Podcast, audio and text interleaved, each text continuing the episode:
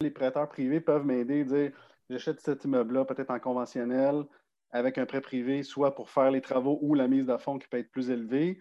Puis après ça, je mets ça sur un CHL 30 ans. C'est quoi les conseils que vous avez de ce côté-là?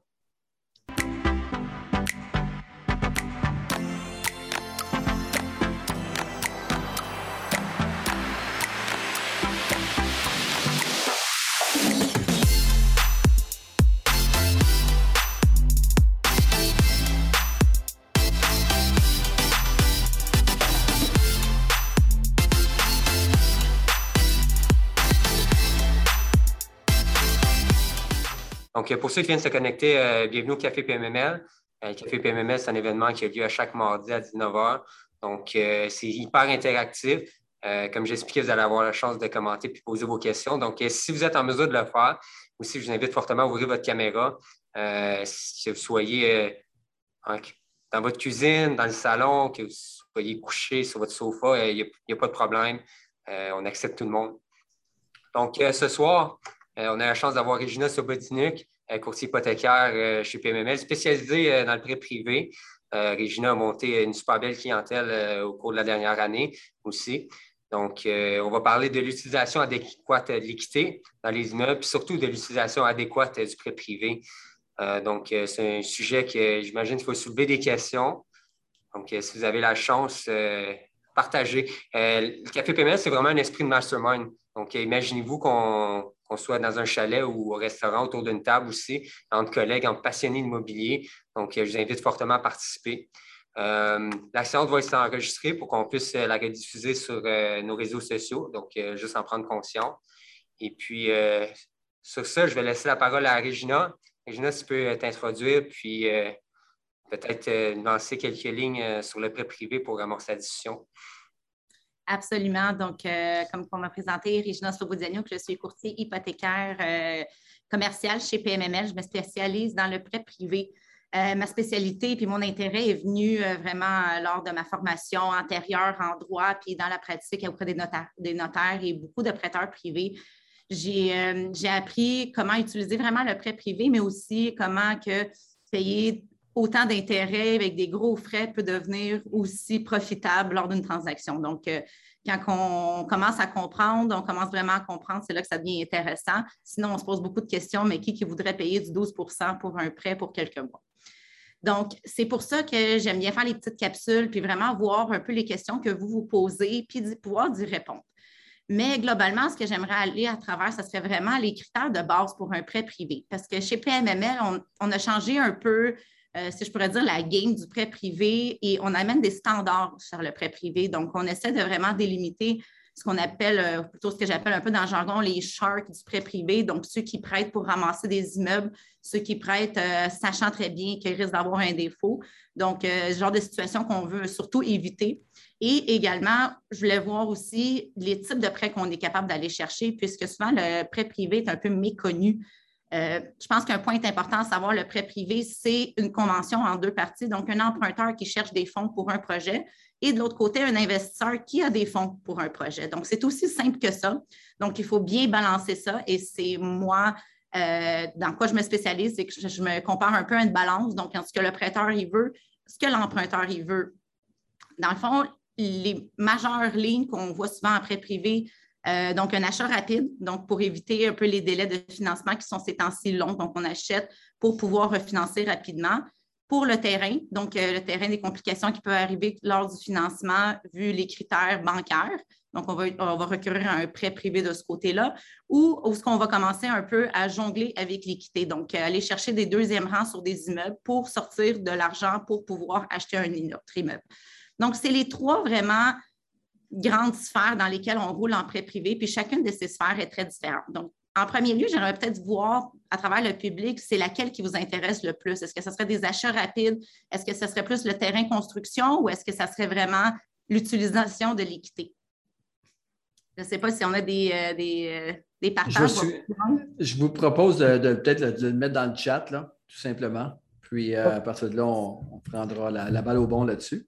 L'utilisation des prêts privés pour euh, du terrain et du développement, ça pourrait être intéressant. Super.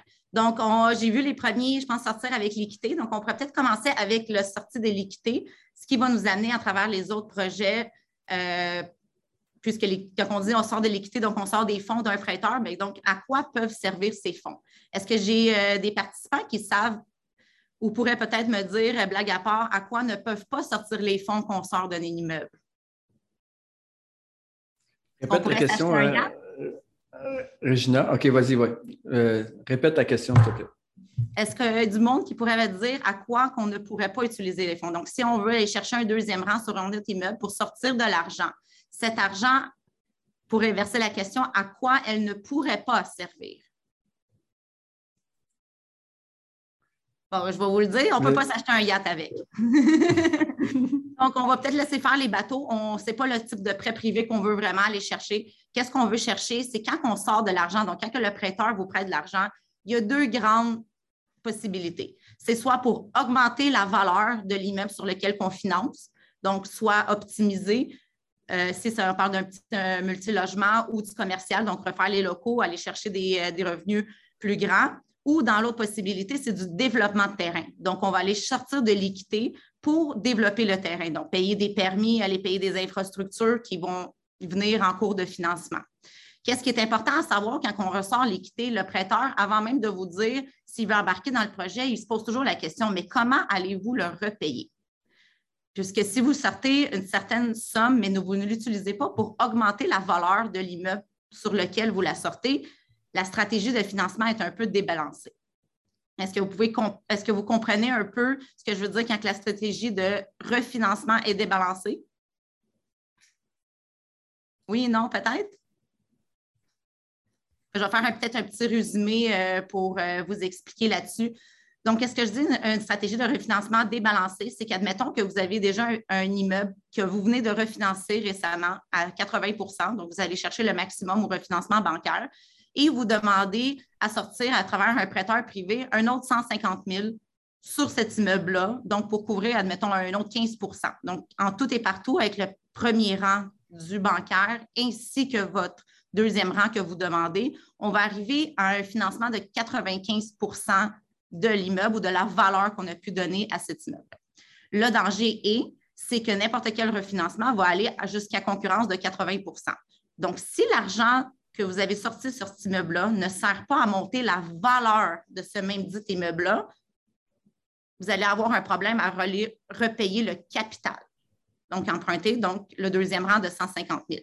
Si vous utilisez cet argent-là pour faire de l'optimisation dans le même immeuble, donc aller créer de la valeur, donc le refinancement va servir à repayer cette dette-là. Donc, il faut s'assurer que le, critère qu'on a optimisé, donc tout l'argent qu'on a injecté, a augmenté la valeur à telle sorte qu'on est capable de repayer le créancier.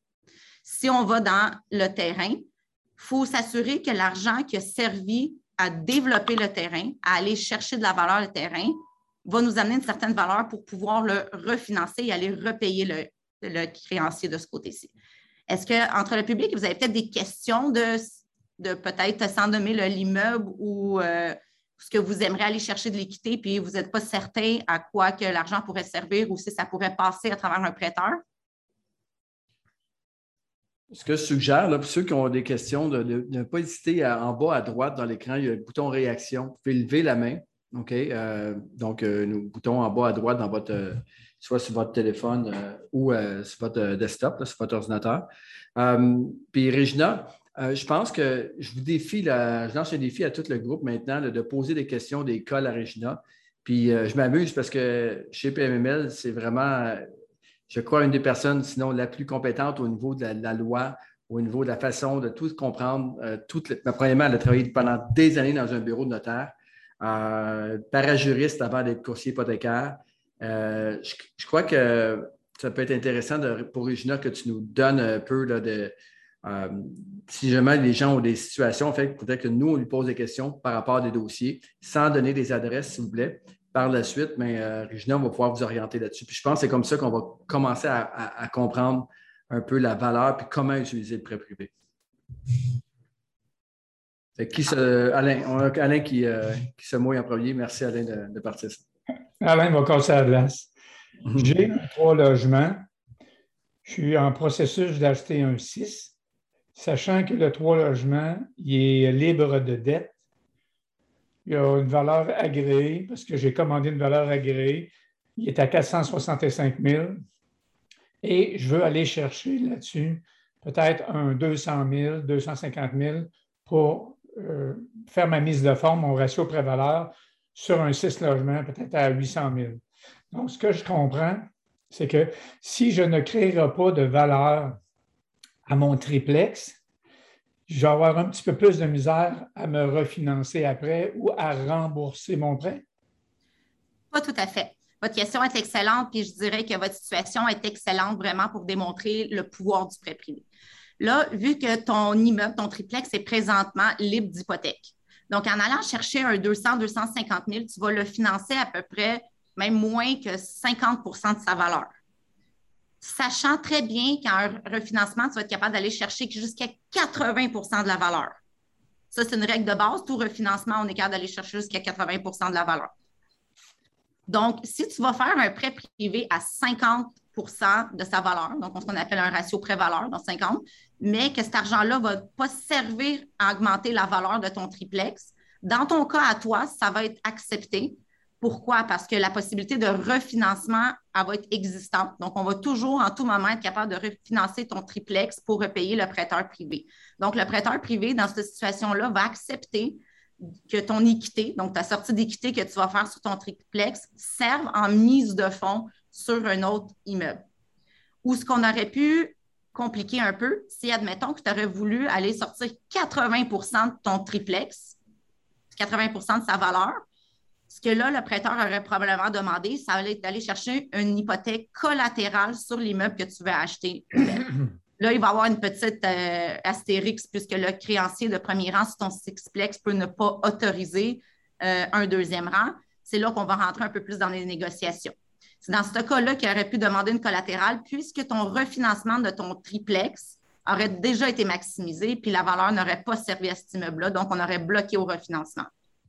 Régina, puisqu'il y a deux questions là-dedans qui me viennent par rapport à Alain. Si tu me permets, Alain, euh, tu vraiment pas là. Premièrement, est-ce que tu peux expliquer c'est quoi la technicalité d'un collatéral pour ceux qui ne sont pas familiers avec ça? C'est-à-dire au niveau légal. C'est quoi exactement? C'est quoi comment on enregistre cette hypothèque-là? Pas trop en détail, mais juste donner le topo. Donc, une collatérale, c'est quand on va aller chercher un rang subséquence. On, on va avoir un premier rang, donc un premier immeuble qu'on va financer on va souvent aller chercher un, premier rang dessus, donc étant, étant le premier créancier sur cet immeuble-là. Si notre garantie n'est pas suffisante, donc si on dépasse le ratio de 80% sur cet immeuble-là, c'est là qu'on va aller chercher une collatérale, ce qu'on appelle une garantie supplémentaire. Donc, la garantie collatérale, elle a sûrement déjà un créancier de premier rang, mais elle n'est pas financée à 100 au maximum à 80% aux bancaires. Donc, ce qui nous reste, un 20% ce qu'on pourrait dire d'équité. Le 20% n'est pas une équité libre qu'on peut retirer, mais c'est une garantie supplémentaire qu'on peut donner aux créanciers. Donc, si on ne le repaye pas sur sa garantie initiale, le créancier ou ce qui dort bien sur ses des oreilles, c'est qu'il a deux immeubles donnés en garantie. Cependant, la collatérale, s'il a à exercer son droit dessus, il y a un créancier prioritaire, donc un premier rang dessus. Donc, s'il saisit cet immeuble-là, on ne se rend pas là, mais s'il saisit cet immeuble-là, il devra repayer le créancier bancaire, donc le créancier de premier rang. Ensuite, s'il lui reste des fonds, c'est là qu'il va aller se servir de le montant qui reste dessus. Donc, c'est pour ça que quand on va chercher des collatérales en haut de 80% c'est vraiment un type de sécurité et non un type de sortie d'équité. Avant d'aller à ma deuxième question, merci Regina, c'est très clair. Euh, avant d'aller à ma deuxième question, je vais laisser Alain. Je pense qu'il y avait une question par rapport à ce que tu avais mentionné. Oui, c'est un complément. Mon intention n'est pas de prendre une collatérale sur le triplex, mais c'est de prendre une hypothèque distincte pour ne pas être relié. Parce que, étant donné qu'il est libre de dette, si je veux vendre cet immeuble-là dans trois années, je ne veux pas être pris pour défaire mon financement, exemple sur mon six logements. L'autre chose, c'est que quand tu mentionnais prêteur privé, j'ai toujours pensé que si j'ai de l'équité, je n'ai pas besoin de faire un prêt privé à 10-12% C'est comme si je m'emprunte à moi-même, puis le banquier actuellement, il a entre ses mains l'évaluation agréée, puis je suis je suis déjà pré-approuvé. Donc, j'essayais de comprendre pourquoi j'irais voir un prêteur privé si je suis capable d'aller dans, mes équités puis me financer moi-même. C'est ce qu'on appelle un refinancement, dans le fond. lorsque votre immeuble est payé en, au complet, donc votre, immeuble vous appartient. Si vous voulez sortir de l'argent de cet immeuble-là, vous avez deux possibilités. Faire un prêt hypothécaire, que ce soit auprès d'une banque ou un prêteur privé, c'est les taux qui changent puis les conditions. L'autre possibilité, c'est de vendre puis de ressortir votre argent.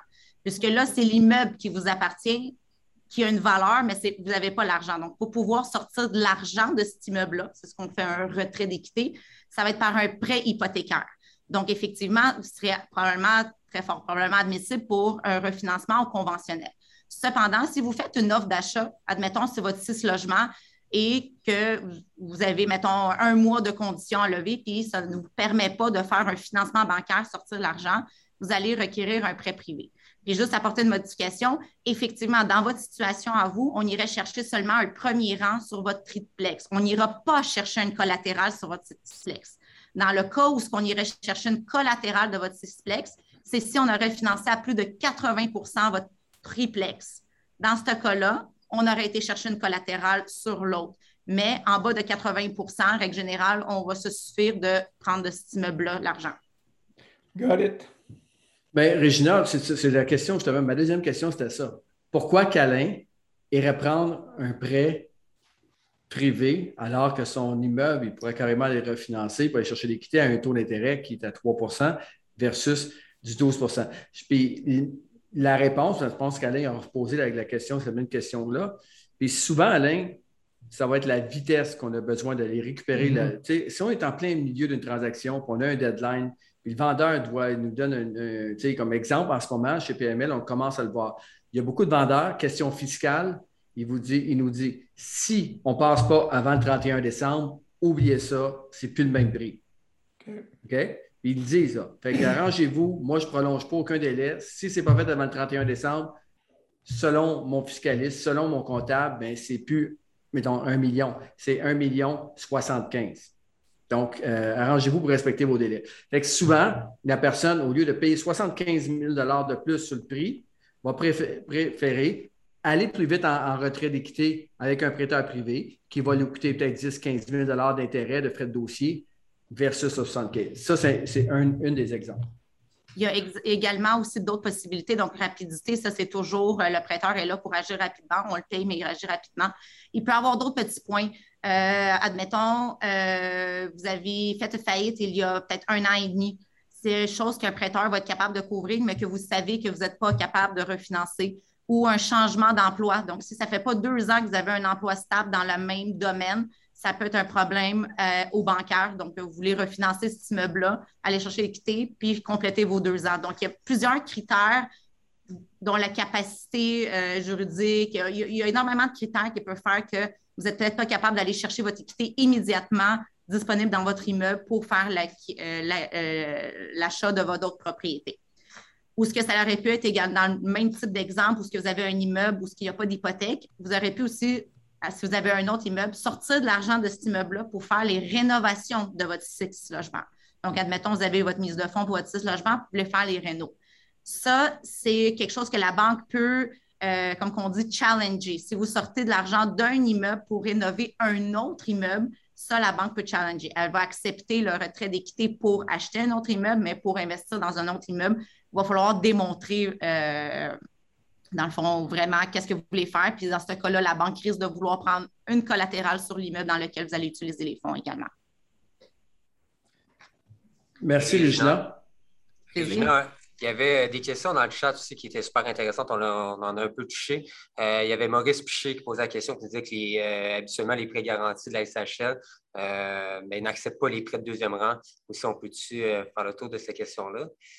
Effectivement. Donc, la question du deuxième rang, toujours, il faut demander l'autorisation du créancier. Souvent, ce n'est pas le créancier qui va le refuser, mais la compagnie d'assurance, dans notre cas souvent commercial, c'est la SCHL qui refuse le deuxième rang c'est une question qui peut, c'est une autorisation qui peut se demander au créancier.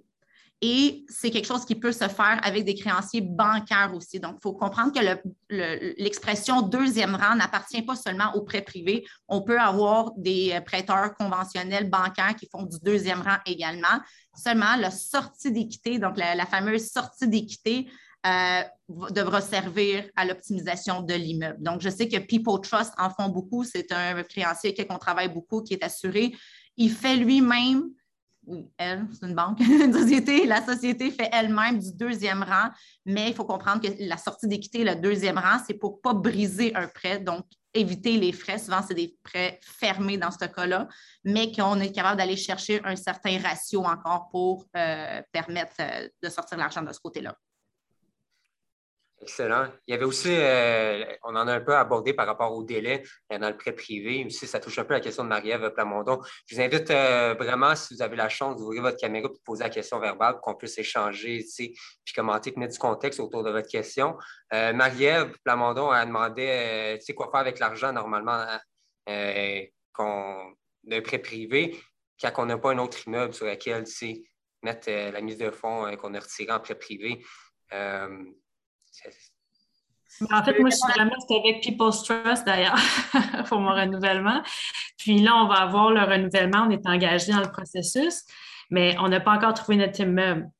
Donc là, on se retrouve avec une somme quand même importante. Euh, pour combien de mois, on ne sait pas, mais on commence à payer les intérêts dès qu'on reçoit l'argent. Donc, on me dit que People's Trust était moins, euh, moins un petit peu sur ce qu'on faisait avec l'argent, mais quand même, j'imagine qu'il n'y a pas de risque à prendre non plus. Si, tu me permets de répondre, Regina, par rapport à People Trust, euh, en fait, ce que People Trust fait par rapport de différent avec les autres banques, c'est que People Trust vous disent, parce que on, retourne en 2020, lorsqu'il y a eu la, fameuse euh, situation avec les, crises sur le marché au niveau des flux monétaires, il y a euh, les prêteurs, la SCHL a dit on va vous passer de l'argent, vous êtes capable de refinancer vos immeubles seulement si vous prenez l'argent et vous la transférez dans l'immobilier. Il faut que ça reste dans l'immobilier, il faut que ça reste en fait dans les propriétaires revenus, mais pas juste dans la maison ou le chalet, mais il faut que ça soit dans une propriété revenue. Et, euh, et, la majorité des banques ont appliqué, et People Trust aussi, n'ont pas le choix, c'est tous les prêts garantis. La seule différence, c'est que, mettons exemple euh, pour les banques achats, ce qu'ils faisaient, les autres, ils disaient OK, ton prêt, ton équité, mettons ton refinancement, ton 300 000, il est disponible maintenant, mais on le garde dans notre compte à nous. On va faire travailler à, nos, les intérêts pour nous. Et quand tu vas retrouver ton immeuble, là, on va te l'envoyer. Fait que tu payes l'intérêt, mais il restait dans les coffres de la banque. Et euh, par la suite, ben, soit que tu montrais une preuve de promesse d'achat, tu es en train de closer, il t'achetait un immeuble, et là, il, te, il transférait. Euh, puis il donnait quand même de l'intérêt là-dessus, mais certainement pas à même vitesse que les autres le faisaient gagner, quand gagnaient. People Trust, eux, ont dit non. Nous, ce qu'on va faire, c'est qu'on va donner confiance à l'investisseur. Il doit s'engager à réinvestir cet argent-là dans les cinq ans, dans les, dans les cinq avant son renouvellement, dans l'immobilier, dans une propriété revenue. Que ça prenne six mois, que ça prenne un an, que ça prenne un an et demi. On va lui faire confiance, on va lui remettre tout de suite l'argent, mais il, doit, il devra nous démontrer avant le renouvellement qu'il a investi dans une propriété revenu. Et c'est là qu'on est, pour ça qu'on dit que People Trust, je trouve, a fait le bon virage, c'est-à-dire qu'il a fait confiance en l'investisseur d'utiliser les fonds. Maintenant, c'est sûr que si tu d'acheter un bateau, pour venir à, l'exemple du début, avec cet argent-là, mais lorsque tu vas arriver au renouvellement, People Trust vont dire non, non, tu n'as pas fait ta job comme il faut, tu as brisé ton contrat, nous, on, rappelle le prêt. tu me suis? c'est ça qui est important de vérifier. Bien, c'est sûr que nous, on ne veut pas acheter un bateau, on veut acheter un immeuble, mais le temps qu'on est là-dedans et on n'a pas trouvé, c'est sûr qu'on peut rembourser comme des marges hypothécaires qu'on a sur le bloc. On peut rembourser, euh, on avait un prêt lié sur la maison. On se demande, on rembourse tout ça avec en attendant. Puis là, quand on achète, on ressort. Donc, on, si ça dure six mois avant qu'on trouve les meubles, c'est quand même, on paye les frais demain, demain quand ça commence tout à fait d'accord avec toi, mais le loyer de l'argent en ce moment est tellement bas, OK? Puis surtout si tu étais avec People Trust, on s'en va s'entendre que les taux sont excellents. Fait qu'à partir de ce moment-là, je pense que quand même que tu payes 2, 2,5, 3% d'intérêt euh, pour six mois, un an, probablement ton opportunité, euh, ton, ton, euh, ton coût d'opportunité de ne pas refinancer, de garder après ça, parce que le souci des gens, c'est ah, ben, je vais refinancer, mais je trouve de quoi. Mais le problème, c'est que, comme on disait tantôt, s'il y a quelqu'un qui est pressé, ben, il n'attendra pas après toi. Là, parce qu'on sait les délais présentement de refinancement. Marie-Ève, je pense que Marie-Ève, c'est ça ton, nom? C'est que, tu sais, je ne sais pas combien de temps ça a pris ton dossier, mais on parle de 4 mois à 6 mois. On est en, juillet. Puis on, on arrive, là, on y arrive. C'est ça. Fait ça, c'est les délais normaux maintenant. Je peux dire aussi le petit point, je pense que tu as soulevé que tu aurais peut-être pris ce refinancement-là pour aller payer ton hypothèque de maison. Il faut faire attention parce que du moment aussi que tu vas vouloir utiliser ton argent, premièrement, tu vas faire une promesse d'achat, tu vas, tu vas savoir combien que tu as Là, pour le ressortir, il va falloir que tu refinances ta maison. Donc, tu vas t'embarquer dans d'autres délais, donc une autre hypothèque, une autre publication, encore ton assurance qui va changer. Donc, tu as d'autres frais qui vont encourir là-dessus à faire le calcul versus les intérêts que tu payes de cette somme-là en attendant qu'elle dort. Euh, donc, effectivement, à voir. Je pense que c'est toujours le fun quand on a un peu plus de sous qui dort, même si on perd de l'intérêt, mais tu es prête, euh, tu t'attaques, euh, dans le fond, vraiment à ton prochain achat, tu le sais que tu es prête. que je me suis dans mon compte des jardins on compte épargne en attendant? Ben, en fait, tu dors plus jusqu'à temps que tu trouves un immeuble. C'est ça la vraie réponse, OK? Il ne faut pas arrêter. merci. Il y a un site, c'est pmml.ca, il y en a une couple là-dessus, fait que euh, tu vas sûrement trouver, euh, trouver quelque chose. Merci. On va t'aider là-dessus. Encore peut-être peut regarder avec euh, quelqu'un s'il y avait une autre question, peut-être un autre. Marie Solange, Marie Solange a une question.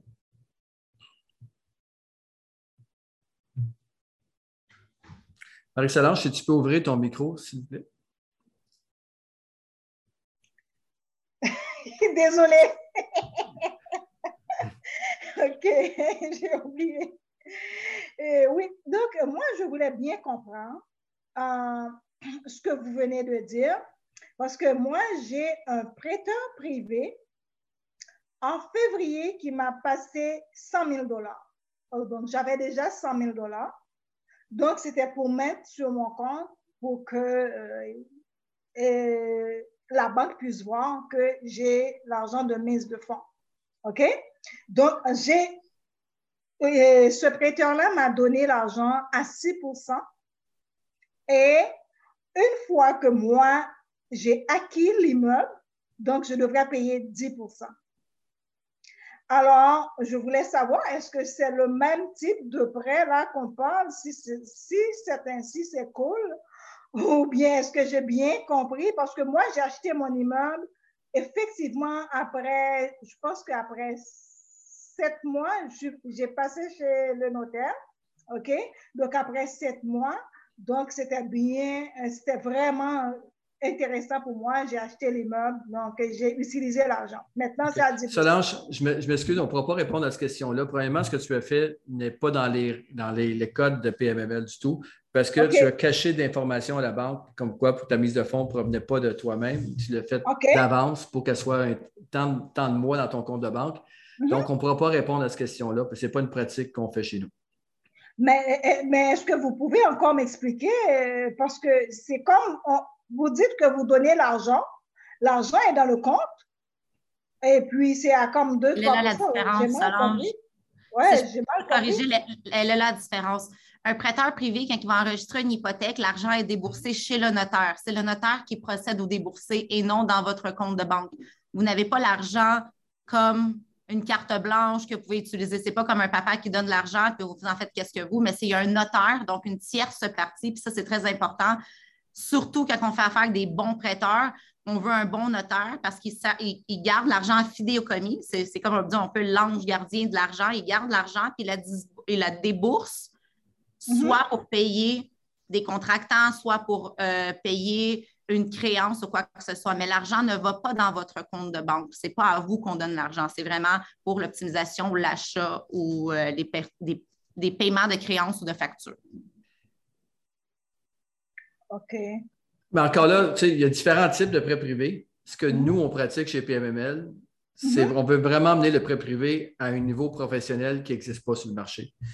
Puis, euh, la façon de fonctionner de Marie-Solange, tant mieux ça a fonctionné pour toi, mhm. mais le type de prêteur que nous, on a, justement, mhm. ce n'est pas des gens qui vont juste déposer de l'argent dans ton compte de banque de façon temporaire avec un gros montant, avec des gros frais. C'est vraiment des gens, c'est des prêteurs hypothécaires privé. Mhm. Mais quand je dis bien, c'est hypothécaire. Donc, il Mhm. faut qu'il y ait grévé une hypothèque ou une garantie quelque part. Oh. Euh, Jean-François, une Jean-François, une question. Oui, oui. euh, salut Patrice, salut Régina, merci. euh, très intéressant d'être ce qu'on ce qu'on apprend. Euh, moi, en fait, ma question, c'est que je vais bientôt être à la recherche d'un d'un immeuble. Euh, J'ai un immeuble qui revient en financement bientôt. Et puis, je me demandais si je trouve un immeuble avec fort potentiel, comment est-ce que je peux procéder pour éviter d'aller chercher un financement à 5 ans puis pas euh, débloquer la valeur tout de suite. Donc, est-ce que, euh, est-ce que les prêteurs privés peuvent m'aider, dire j'achète cet immeuble-là peut-être en conventionnel avec un prêt privé, soit pour faire les travaux ou la mise de fonds qui peut être plus élevée? Puis après ça, je mets ça sur un CHL 30 ans. C'est, c'est quoi les conseils que vous avez de, de ce côté-là? Ben, En fait, c'est l'exemple parfait. Fait que, euh, Régina, je te Ok, laisse ben, c'est pour ça que je suis venu ce soir, c'est ça que je voulais savoir, parce que je me dis, c'est plate, tu achètes un immeuble, tu ne vas pas chercher la vraie valeur, tu l'optimises sur deux ans, puis là, tu es pogné avec un autre trois ans parce que la valeur est comme pognée là. euh, Je trouve que c'est une des plus belles utilisations du prêt privé. Puis, euh, Régina, je te laisse répondre là-dessus.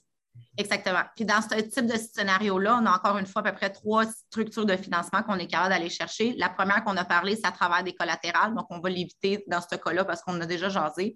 Donc, l'autre possibilité, c'est euh, ce qu'on appelle, mettons, un financement à 80% en prêteur privé. Tu mets 20% de mise de fonds, puis le prêteur te paye entre 80 à 100% de ton optimisation. Donc, euh, tu vas, on, va, on va financer ton prix d'achat à 80% tu vas ingérer un peu de sous pour dire au prêteur que tu as quand même investi là-dedans, puis le prêteur va couvrir, couvrir tes optimisations. Donc, ce que le prêteur va faire, l'argent supplémentaire qu'il te donne en optimisation, donc souvent tes travaux couverts entre 80 à 100% tout dépendamment des coûts là, puis la valeur qu'on va aller chercher. Ce qu'il fait, c'est que le prêteur va débourser cet argent-là au notaire pour l'optimisation. Donc, le 80% ça va aller au vendeur, tu mets ton 20% 100% l'immeuble est acheté. On va ajouter, mettons, un 500 000 en rénovation. Ce 500 000-là est mis chez le notaire. Tu payes de l'intérêt sur ce 500 000-là. On peut faire deux tranches de 250 si ça nous le permet ou une tranche de 500, comme on dit. Puis là, sous présentation de facture, le notaire va débourser les contractants, les sous-traitants, tout ce qu'il faut. C'est un point très, très, très important puisque beaucoup d'investisseurs me disent non, non, finance mon immeuble à 100% puis je vais m'occuper des rénovations. Le problème qu'on a, c'est les hypothèques légales de la construction.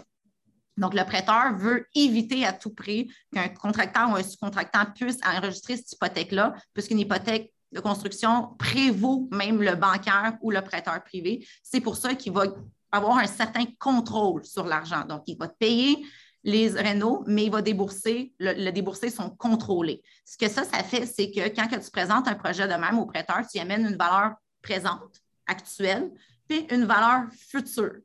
Puis on sait que la valeur future, tu vas être refinancé à 80% Donc, on va se baser pour tes rénaux à calculer sur 80% de ta valeur future pour te permettre qu'un refinancement à la suite SCHL, si tu vas le chercher, tant mieux si tu vas jusqu'à dans 85, mais dans du 80, tu vas, ton, ton refinancement va permettre de payer ton prêteur premier rang plus ton argent que tu as sorti pour l'optimisation. Donc, juste si je comprends bien, ça me prend le 20% sur la valeur actuelle. De ton prix Euh, d'achat. du prix d'achat, un certain cash flow pour payer les, une partie des travaux avant qu'ils soient remboursés par, euh, par le montant en fidéicommis au, au, au notaire. OK.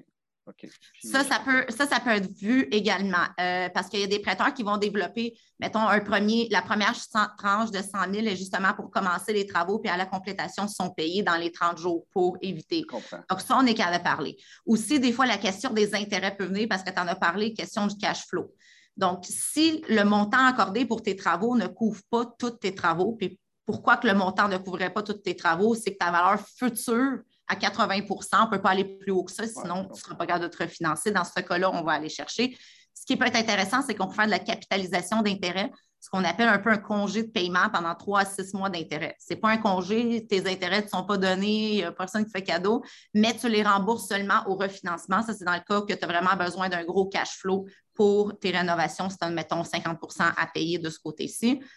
Mais dans ce cas-là, je te dirais, là, vite, vite, on se backerait avec une collatérale parce qu'on va trop jouer serré. Ouais, Parce que là, si- là, je me si, suis- si l'immeuble si l'immeuble est occupé, des fois, on, on a, on a une idée de ce qu'on veut faire. On ne réussit pas toujours à le faire. hein. On peut négocier avec les locataires des montants pour qu'ils partent, mais euh, on ne réussit pas nécessairement. là. Puis on s'entend souvent aussi, c'est que les, les- les immeubles optimisés, ils n'ont pas de cash flow. Tu sais, il y a une raison justement pourquoi ils sont optimisés. C'est parce que les loyers ne sont pas au, euh, au- marché. Euh, il y a un paquet de travaux à faire. Le propriétaire a laissé, laissé aller pas mal. Euh, donc, il n'y en a pas de cash flow. Fait que, Régina, à ce moment-là, comment quelqu'un peut. Il faut vraiment qu'il aille euh, chercher de l'argent à, à- à- à l'extérieur ou encore là, il faut. euh, c'est quoi que les gens font habituellement là, pour. euh, Soit parce qu'on va aller, on va aller se baquer beaucoup avec une collatérale. Donc, on va aller chercher une garantie qui vaut, mettons, 1,5 million pour un total d'un million en déboursé, tout inclus. Fait qu'on a quand même un 500 000 d'un autre immeuble. C'est là qu'on va utiliser la capitalisation d'intérêt. Donc, pendant la première année du prêt, on ne payera pas d'intérêt. Je vais faire, mettons, un chiffre rond. On emprunte 100 000 à 10% Donc, on a 10 000 d'intérêt à payer de ce côté-là. On ne va pas le payer pendant l'année on va rembourser au prêteur 110 000 au lieu de 100 000. Donc, pendant l'année, on n'a pas eu de paiement à faire. Donc, notre, notre cash flow, nous autres, on n'a pas mangé un coup. Mais ça, ça a été basé sur la valeur future que l'immeuble, avec les travaux que tu comptes faire, ben, on va être capable de le refinancer, mettons, à 120 000. Donc, tu vas être capable de payer le capital, les intérêts, puis ton, ta petite équité. Puis le collatéral, euh, si mettons c'est un immeuble financé déjà à 80% parce qu'on va essayer de chercher tout le jus qu'on peut euh, par le bancaire, ils vont jusqu'à quoi? 90, 95 de 90. collatéral? Je vais 90? expliquer pourquoi. Parce que le bancaire qui est refinancé, qui est fraîchement refinancé à 80% puis vous lirez dans tous les actes de prêt, un créancier, un bancaire va prendre une garantie à 120% de sa valeur. Fait que de dire que vous êtes refinancé à 80 puis vous avez 20% d'équité, bah non, pas vraiment. Parce que si, premièrement, avant une reprise de finances, on va, on va vendre l'immeuble à 75% à peu près de la valeur. Donc, déjà, on est en déficit. Puis la banque, si son prêt est de 100 000, bien, il, est il est enregistré, il est garanti jusqu'à 120 000. Pourquoi le 20% de plus que les créanciers le prennent? C'est pour couvrir les frais, les intérêts, l'avocat, les publications, le huissier dans le cas que vous ne le remboursez pas. C'est pour ça que je te dirais, si ton immeuble est fraîchement refinancé, compte pas plus que 10% en garantie collatérale. Donc, pas en sortie d'équité, mais seulement en collatérale. Donc, une hypothèque de deuxième rang qui va venir sécuriser un autre et non pour retirer de l'argent de cet immeuble-là. Peu importe le type d'immeuble, que ce soit, mettons, une, euh, ma maison principale ou un immeuble euh, déjà multilogement, on tourne autour de 90% Donc, on pourrait aller chercher plusieurs collatérales comme ça, dire, mettons, ma résidence personnelle, plus un, un- un immeuble que j'ai déjà. Euh, Effectivement. En, commercial, je finance seulement là, des multilogements, mais je vais utiliser des collatérales. Et ce qu'on peut faire, c'est des financements de portfolio, donc une compagnie qui a 5-6 immeubles qui sont tous refinancés à 80% On peut prendre une garantie globale, donc de deuxième rang dessus, puis aller chercher un 10, 10, 10, 10, 10 pour aller te ramasser un 500 000 que tu vas utiliser en mise de fonds pour un autre immeuble. OK. Patinage artistique. OK. OK. Puis ça, est-ce qu'on peut travailler avec vous un petit peu en avance quand on recherche d'immeuble pour vous aider à faire dresser un portrait, tout ça? Parce que là, on se parle comme ça quelques minutes, on va faire mes calculs, mais est-ce que c'est euh, quelque chose avec lequel vous aidez? euh? Je suis capable de travailler. Dans le fond, qu'est-ce que moi je fais faire? Absolument, je vais vous demander de remplir un bilan personnel portfolio immobilier de chez PMML. Ça va me donner un- big picture, dans le fond. Si vous êtes une société, vous êtes deux actionnaires, je vais demander aux deux actionnaires parce que chaque prêt est garanti par les actionnaires. Donc, ce n'est pas parce qu'on finance une compagnie que le personnel n'est pas garanti. Puis, vous allez me dire à peu près c'est quoi le montant que vous pensez euh, avoir besoin. Là, je vais être capable de vous donner les grandes lignes, euh, mais en toute honnêteté, je ne prends pas de mandat tant qu'on n'a pas une offre d'achat sur un autre immeuble. Donc, j'ai besoin d'un montant concret qu'on a besoin d'aller chercher. Puis à partir de là, moi, je vais structurer. Donc, la question que je pose à mes clients, c'est quoi ton besoin? C'est quoi les fonds que tu as besoin? Puis par la suite, là, je vais faire mon proforma, mon analyse pour dire comment j'irai chercher cet argent-là à travers quelle garantie, puis quelles seront les conditions, les termes d'utilisation. Je comprends. OK, ça marche. Ben, Si vous me permettez d'ajouter là-dessus, c'est que Regina, premièrement, là, euh, je vous le dis, je l'ai mentionné tantôt, elle est excessivement bien organisée et structurée. Euh, son, son background euh, au niveau des de- du bureau de notaire et tout son passé là, au niveau de, de- de- du, euh, en tant que parajuriste, je vous le dis, elle fait des structures incroyables. Puis on a aussi Pascaline là, qui, est ici, là, qui est aussi dans l'équipe de, de Regina. Euh, puis encore là, Pascaline vient d'un bureau de notaire également aussi. Fait qu'on a monté vraiment une équipe, puis c'est ça que, la mission de Regina avec PMML, quand elle a parti la, division de prêt privé, c'était d'aller chercher. Parce que le prêt privé, ce n'est pas juste du monde qui a des problèmes puis qui sont en dernière minute. Puis, tu as toutes sortes de. On ne veut pas faire affaire avec ces, avec ces emprunteurs-là, mais on ne veut pas faire non plus affaire avec les prêteurs qui nourrissent ces gens-là à problème. OK? Donc, nous, on veut des gens, des investisseurs, exactement, Jean-François, ta démarche en ce moment, où est-ce que ça devient une opportunité d'investissement d'utiliser le prêt privé à court terme, moyen terme, pour pouvoir ensuite aller structurer une dette à long terme. Et c'est ça la mission de PMML. Il faut que ça soit vraiment un, euh, des dossiers où est-ce que, dans le but d'investir, puis souvent, ce qu'on remarque présentement, c'est que nos meilleurs clients de prêt privé, OK, les emprunteurs, c'est des gens qui ont l'équité incroyable. Ils l'ont. C'est juste qu'ils utilisent à bon escient. Et plus qu'on l'équité, plus que les prêteurs, eux, vont vouloir négocier des conditions incroyables avec ces gens-là parce qu'ils n'en ont pas besoin. Fait qu'il faut se mettre dans une bonne position. Oui, il faut structurer maintenant parce que c'est là que vous allez pouvoir chercher le maximum du travail de Régina. Parce que nos prêteurs, c'est, vraiment des gens là, qui, honnêtement, on n'a pas de reprise. Hein. Il n'y en a pas. Euh, ça, je pense, Régina, corrige-moi, mais depuis le début du prêt privé chez PML, on n'a jamais eu aucune reprise. Aucune situation. C'est quelque chose que j'aime toujours mettre aussi les clients confortables. Euh, parce qu'effectivement, ça peut faire peur. On ne sait pas à qui qu'on fait affaire, euh, surtout quand on passe par un courtier euh, hypothécaire spécialisé dans le prêt privé, puisque quand je négocie votre offre, vous ne savez pas c'est qui le créancier.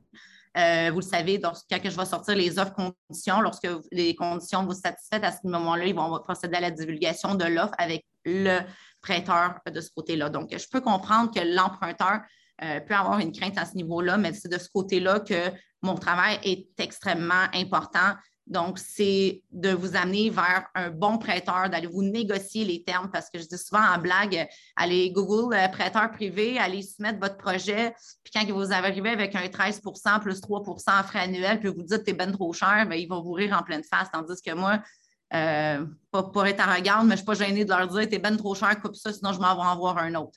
C'est là que j'ai le pouvoir de négociation de mes connaissances, puis d'être capable d'évaluer un portefeuille, d'être capable d'évaluer les garanties, les plans de sortie, les mains levées partielles. On dit souvent, ah, 12% c'est cher de taux annuel. Mais écoutez, si vous regardez vraiment euh, tout ce qu'on est capable de faire avec le prêt privé, mais également avec un bon prêteur, de, comme que je dis, de, ne pas se mettre dans une roue qu'on n'est pas capable de sortir, d'un engrenage qu'on n'est plus capable de sortir, mais les possibilités, l'on dit souvent, sky's the limit and we go behind it, parce qu'il y a la limite là, mais il y a le prêt privé ici. Ce qu'on dit tout le temps aussi, on ne veut pas le, type d'emprunteur qui n'a pas l'argent, mais qui veut l'investir. Donc, les grands titres de Facebook, faites de l'argent avec l'argent des autres, c'est so, so oui. Il faut que tu aies les garanties, il faut que tu aies une certaine valeur qu'on puisse aller s'accoter dessus. Puis à partir de là, ben, on va être capable de négocier une belle entente puis faire des beaux projets ensemble. Merci, Regina. Vraiment apprécié, Jean-François. Très bonne question. Euh, on va y aller dans l'ordre. Il y a Pierre-Olivier euh, qui a une question. Puis ensuite, on va passer à Tristan. Donc, euh, comme que tu dis, on peut aller jusqu'à 90% de ratio prévalent en soi avec les prêteurs. Comment ça fonctionne quand on a des refinancements en cours? Donc, on attend des refinancements présentement, puis que justement, il y a des délais supplémentaires, puis le prêt privé vient pallier justement au manque euh, de fonds pour respecter un offre d'achat ou pour justement notarier un immeuble. Donc, euh, dans l'article où il y a plusieurs immeubles en garantie avec les répéteurs privés, puis qu'il y a un, des refinancements à venir. Quand il y a des refinancements, c'est là qu'il faut faire attention parce que si on va se publier un deuxième rang directement sur l'immeuble, euh, ben, ça risque d'être une condition au refinancement qu'on va briser ou que si on tombe dans le refinancement immédiatement, ben, là, il faut aller chercher la permission. Donc, on est dans un délai vraiment on dirait, non transparent avec la banque. Donc, on va aller chercher de l'argent ou ce que la banque pense qu'il y en a, puis finalement, on a sorti l'argent pour dire oh, mais tu vas la remettre là. Donc, on ne va pas chercher dans un portefeuille pour le remettre dans un autre, pour le remettre dans l'autre, puis le repartir de là. Pourquoi? Parce que la banque va s'en rendre compte, va peut-être pas s'en rendre compte la première fois, deuxième fois, troisième fois, mais si à vos rayes, euh, vous allez trouver le prêt privé euh, long pour euh, les 30 prochaines années en investissement parce que vous ne passerez plus au bancaire. Donc, je te dirais non, il y a d'autres possibilités. On pourra s'en parler. Là, on s'en était un peu parlé, peut-être un financement global sur un portefeuille. Donc, ça, ça pourrait être une de tes possibilités parce qu'on ne cacherait pas de l'information à la banque de ce côté-là. Et effectivement, on attendrait tous tes refinancements pour tous tes premiers rangs soient setés. De toute façon, tu vas être fermé pendant cinq ans. Donc, c'est à partir de cet argent-là, on aura deux, trois ans pour aller récupérer cet argent-là pour investir dans d'autres immeubles sur lesquels on va aller s'enregistrer en hypothèque. Bon, merci. Plaisir. On va se reparler dans pas long. Maintenant, on a Tristan. Salut tout le monde. Euh, j'aimerais savoir si j'ai un méga deal, je suis capable d'avoir un, immeuble qui est vraiment moins cher que sa valeur marchande. Est-ce que ça va me permettre d'avoir un financement euh, plus élevé en termes de ratio pré-valeur, surtout si, exemple, c'est juste un, flip tel quel ou un flip maquillage, je l'achète 600 000, je le revends quelques, quelques semaines, quelques mois plus tard à 900 000, 1 million, par exemple? Je vais dire, en règle de base, on va financer le plus petit entre ton prix d'achat, ta valeur actuelle ou ta valeur économique. Donc, euh, on a souvent des deals qu'on achète, puis le lendemain, on peut refinancer. C'est peut-être pas toujours aussi beau les deals comme, comme qui s'annoncent comme qu'on pense, parce que sinon, des fois, ils seraient déjà plus sur le marché. Donc, on va vraiment aller au plus petit, tout comme le bancaire, vraiment. À moins que si tu as une collatérale, on va aller chercher ta valeur, que ta valeur actuelle de ce côté-là. Mm-hmm.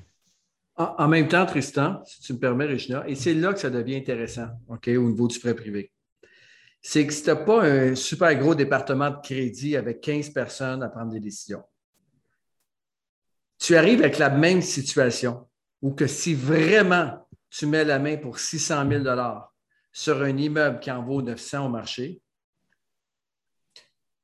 je suis convaincu que Regina, avec bien sûr avec le 900 000, pas ce que tu penses que ça va valoir, mais vraiment que ça vaut 900 maintenant, OK? Pas par rapport au conditionnel, est-ce que tu rénoves tout, mais si tu me dis que tu peux le reflipper dans quelques semaines à 900 000, c'est sûr qu'elle va trouver un, prêteur qui va embarquer à 100% avec toi. OK? Parce que tu es à 600 sur 900. Et ça ne dépend pas de 25 euh, suppositions d'augmentation de, loyer, de rénovation et tout ça. Et, c'est là qui est intéressant avec le prêt privé. Fait si jamais tu as cette opportunité entre les mains, je suis convaincu que Regina, mais ce n'est pas une promesse, mais je suis convaincu que Regina va être capable de trouver de parler à un investisseur, parce qu'il faut, bien comprendre que nos clients prêteurs, OK, c'est souvent des gens qui ont fait fortune avec l'immobilier en optimisant des immeubles. Ce pas du monde qui sort d'une part. C'est vraiment des gens d'immobilier qui sont écœurés de gérer des immeubles, qui ont dit Moi, je vends tout, je prends l'argent et je vais en faire travailler à 10-15% par année. Et c'est là que si tu parles avec un de ces prêteurs-là, lui, il va regarder le projet, puis il va dire Oui, Tristan, je suis d'accord avec toi, ça vaut 900 000, j'embarque à 600 sans problème. OK, merci. Il faut voir aussi que dans le financement, il va y avoir plusieurs critères euh, qui vont être pris en considération, dont l'emprunteur aussi.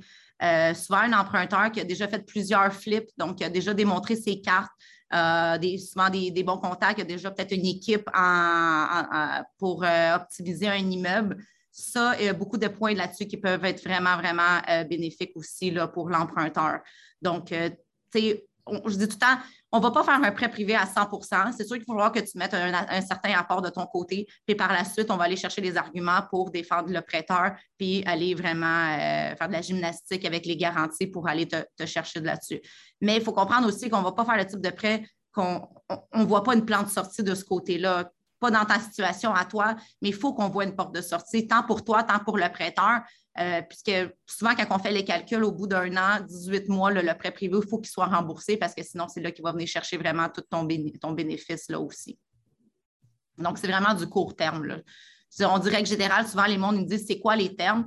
Euh, j'aime beaucoup faire du un an, puis là, on va aller chercher ta période fermée. Donc, trois mois, six mois, neuf mois, euh, selon le projet que tu vas aller à partir de là. Un petit point que j'aime beaucoup dire, plus longtemps que la période est fermée, à partir de six mois, euh, souvent, c'est plus intéressant aussi pour le prêteur parce qu'il y a un rendement garanti de six mois. Donc, on est en, bonne position de négociation de ce côté-là.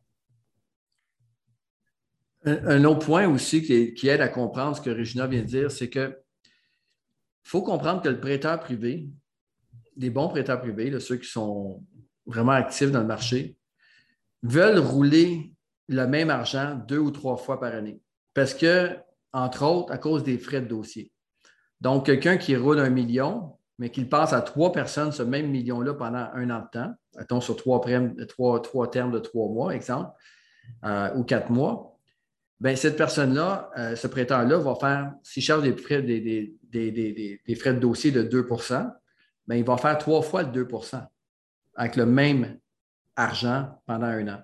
Fait que souvent, euh, à court terme, n'aurez pas, pas, de la difficulté à, rembourser euh, ce prêteur-là.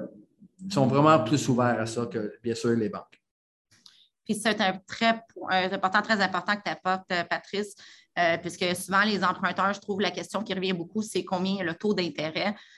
puis je dis souvent à blague à part, mes prêteurs aiment bien ça faire à du 12% ou c'est simplement que c'est 1% par mois.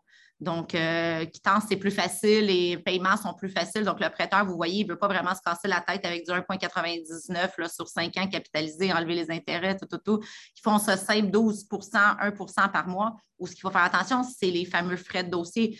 Euh, si vous faites un prêt de trois mois, puis vous avez 4% de frais de dossier euh, versus un prêt de un an à 4% de frais de dossier, bien, votre coût d'emprunt total est très différent. Donc, c'est un point très important. La divulgation du coût d'emprunt, si votre prêteur ne vous divulgue pas c'est quoi votre coût d'emprunt, euh, c'est peut-être il y a une raison pourquoi il le cache aussi.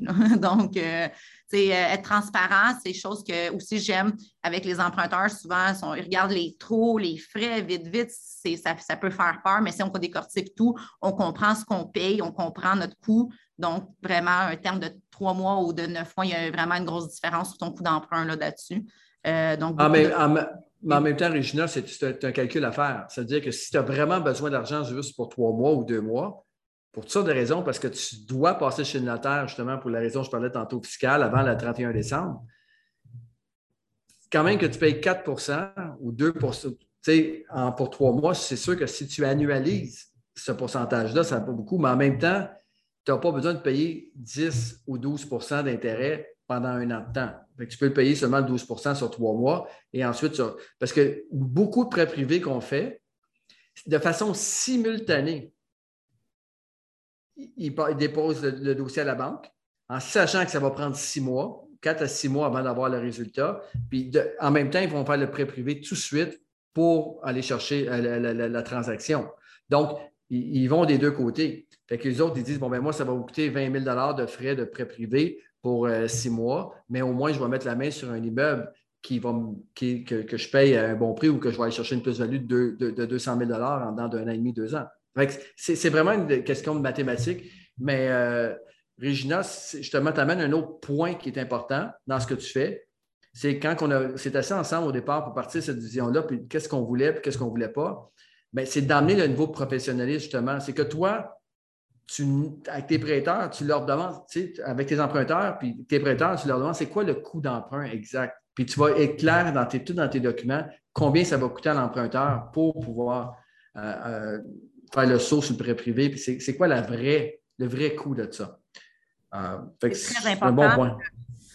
Oui, on dit on doit le divulguer le coût d'emprunt, mais aussi le, client, as-tu la capacité de, le soutenir à ce coût-là? C'est des calculs très importants qu'on fait parce que je dis, c'est pas parce qu'un client, sur le coût qu'il emprunte, il est peut-être pas ou il est très proche de sa capacité. C'est là qu'on peut amener euh, l'option de capitaliser les intérêts si les motifs sont bons. Donc, si on va aller chercher tellement de valeur qu'on est capable de le capitaliser, bien, le prêteur, les bons prêteurs, comme que je dis, qui veulent manger à table, mais veulent vous faire manger à table aussi, va vous le dire, regarde, optimise le projet, je te donne six mois, puis à la fin, tu me repayeras les intérêts parce que non seulement on a été capable de démontrer le sérieux, la capacité, euh, la valeur qu'on va aller chercher. Et souvent, qu'est-ce qui est intéressant chez PMML, c'est qu'on peut travailler en, équipe avec mes, euh, collègues courtiers euh, hypothécaires commerciaux pour aller vous garder votre financement. Donc, si on arrive avec une stratégie, un beau proforma solide avec un de mes collègues qui fait, mettons, que c'est spécialiste dans ce type de financement-là, et moi, je dis à mon prêteur, regarde la stratégie de refinancement. Ce n'est pas moi qui la refait, c'est un autre courtier, puis on assure un certain refinancement. On ne garantit rien d'envie, mais on assure un certain refinancement. Donc, des gens qui ont travaillé, des calculs qui font tout son sens, donc une expérience qu'on t'a amenée de deux côtés. Euh, c'est un autre point très, très, très, très avantageux parce que, comme je dis, le prêteur, il va embarquer dans vos projets. Là. Ça, on le dit, mais il veut avoir son capital. Il veut son rendement pendant le prêt, mais il veut avoir son capital. Il veut savoir comment vous allez, il va avoir le capital, puis le moins qu'il y a de risque, le plus qu'il y a de place à négociation. Merci, Régina, c'est une bonne réponse. Euh, Jean-François euh, qui, fait le commentaire, ça prend vraiment entre 4 et 6 mois pour financer un immeuble. si c'est un immeuble de cinq logements et plus, et euh, si c'est en conventionnel, on peut le faire quand même en dedans de deux mois, peut-être deux mois et demi. Là. Et ça va dépendre parce que ce n'est pas vraiment juste la banque, c'est tous les intervenants maintenant, notaires, évaluateurs et qui, qui, posent des délais arpenteurs. Mais euh, si vous décidez d'aller à CHL, oui, c'est vraiment en quatre et six mois. Euh, juste le délai d'attente pour qu'un dossier soit pris en main à CHL est, maintenant à deux mois. Mais là, quelques semaines, il était à trois mois. les délais ont baissé un petit peu, mais ça reste quand même quatre à six mois. On va enchaîner tout de suite avec euh, Alain qui avait une question. c'est un quick question. Tout à l'heure, Sabrina, tu as parlé d'enregistrer une hypothèque. Habituellement, avec les banques, c'est 20% Est-ce qu'il y a un avantage ou un inconvénient à ce que l'hypothèque soit enregistrée chez le notaire à plus de 20% 20% euh, tu veux dire t'ai dit qu'elle est publiée à 120% Oui, c'est ça, 120. Là. 120 exactement. Eux autres, dans le fond, c'est que 100% c'est le capital qu'ils t'ont prêté ou la garantie qu'ils sont allés chercher. Quand on dit 120% c'est qu'ils vont aller chercher une garantie additionnelle pour pouvoir couvrir justement s'il y a un cas de défaut, un cas de saisie ou quoi que ce soit, pour que le prêteur puisse, un, se repayer son capital en entier, plus tous ses frais. C'est là qu'on va aller chercher le 20% de plus euh, dans l'acte hypothécaire. Mais ma question, c'est est-ce qu'il y a un inconvénient à ce que ça soit plus que 120 parce que j'ai un 6 logements que j'ai fait écrire une hypothèque à plus de 160% Donc, je veux savoir s'il y a un inconvénient euh, ou c'est un avantage d'avoir une acceptation du banquier de faire écrire une hypothèque à ce niveau-là avec le notaire. C'est que, je vais t'expliquer, c'est que justement, si ton hypothèque, mettons mon exemple de 100 000, est publié à 120% donc tu vas avoir à peu près 120 120 000 en garantie de publier sur ton immeuble. OK? Si ton, le prêteur te prête 100 000, mais enregistre une hypothèque à 160% ça, c'est comme s'il se prend une garantie de 160 000. Fait que si tu peux chercher un deuxième rang, ça vient tellement de couper toute ta valeur de l'immeuble. Donc, si ton valeur a 200 000, mais tu as une hypothèque à 160 de publier, même si le prêteur a seulement déboursé 100 000 et s'est pris une garantie de 60% supplémentaire, ce que ça vient chercher, c'est que le deuxième rang va commencer à partir de 160 000. Fait que s'il se met un 10 bien, s'il y a à se payer. Parce qu'il faut comprendre, je vais te faire un petit résumé sur les garanties puis les rangs hypothécaires. Donc, Regina, je m'excuse. Il nous reste 4, 3 minutes. Fait que euh, je sais que c'est avec toi, ça peut être dans le détail solide. Fait que 3 minutes, on close ça, s'il te plaît. Peut-être en deux même. OK. Donc, on a les créanciers. Donc, euh, premier rang, c'est le la, première créance, donc la première personne qui a mis de l'argent sur l'immeuble, c'est la première à se faire rembourser. Un deuxième rang, c'est un deuxième bancaire ou investisseur qui a mis de l'argent, il se prend un deuxième rang, donc il est payé en deuxième de ce côté-là. Là où ce que les dangers, c'est les hypothèques légales, construction, syndicat, euh, au euh, Revenu Québec, la famille qui venir chercher là, les hypothèques légales prennent rang avant les créanciers. Donc, on avait un premier rang, mettons, Desjardins, à titre d'exemple, deuxième rang, on a prêteur privé Regina. Puis, on a fait des rénovations, puis ça a mal été. Donc, Construction ABC a publié une hypothèque. Construction ABC va venir prendre rang avant nous autres. Donc, les garanties vont être super importantes. Si le premier rang avait 100% habituellement, je vous dirais 99% sont à 120% on a déjà 120% Donc, la dernière équité qui reste, le créancier va donner un certain capital, puis ce capital-là va être sécurisé par 100% 110 120 130 ou ce que vous consentez de ce côté-là. Euh, mais par expérience, ne consentez pas plus qu'à 120. Euh, d'expérience, je connais un, créancier bancaire qui fait beaucoup du 160, 180. C'est là que ça peut être difficile parce qu'ils vont tellement chercher de garanties qui baissent votre possibilité d'emprunter de, ce côté-là. Puis ça, ben, c'est inscrit dans l'acte d'hypothèque. Donc, quand on lit, on fait une recherche de titre, on est capable de savoir toute cette information-là. Wow. Merci, Regina. Merci, euh, merci à tout le monde, en fait, pour votre participation ce soir. Euh, de mon côté, euh, juste vous dire à quel point je, suis, je suis content d'avoir le travail qu'on a accompli depuis le début, puis le niveau de professionnalisme qu'on est, est en train de mettre dans le, prêt privé au niveau commercial. Donc, Regina, et bien sûr, Pascaline qui est avec nous ce soir, travaille avec Regina l'équipe. très fier de, de vous. sinon, Gabriel, peut-être faire le closing. juste avant, le, mardi, le 16 novembre, donc dans deux mardis, PMML va annoncer une nouvelle division. le café PML va être, va être, ça va avoir lieu là-dessus. Fait que là, c'est une surprise. Allez voir ça dans les prochains jours dans les médias sociaux. Suivez-nous. une nouvelle division qui va vraiment, encore une fois, amener PMML à un autre niveau. on est très content de ça. On va annoncer ça les prochains jours. Fait qu'on va faire la présentation dans deux semaines. Euh, fait que maintenant que c'est dit publiquement, toute l'équipe n'a pas le choix de produire pour que ça arrive. Fait que là, je l'ai dit, c'est fait. Fait que les gens, je sais que ceux qui m'écoutent en ce moment vont dire bon, Patrice, il l'a mentionné publiquement, fait qu'il faut que ça soit fait.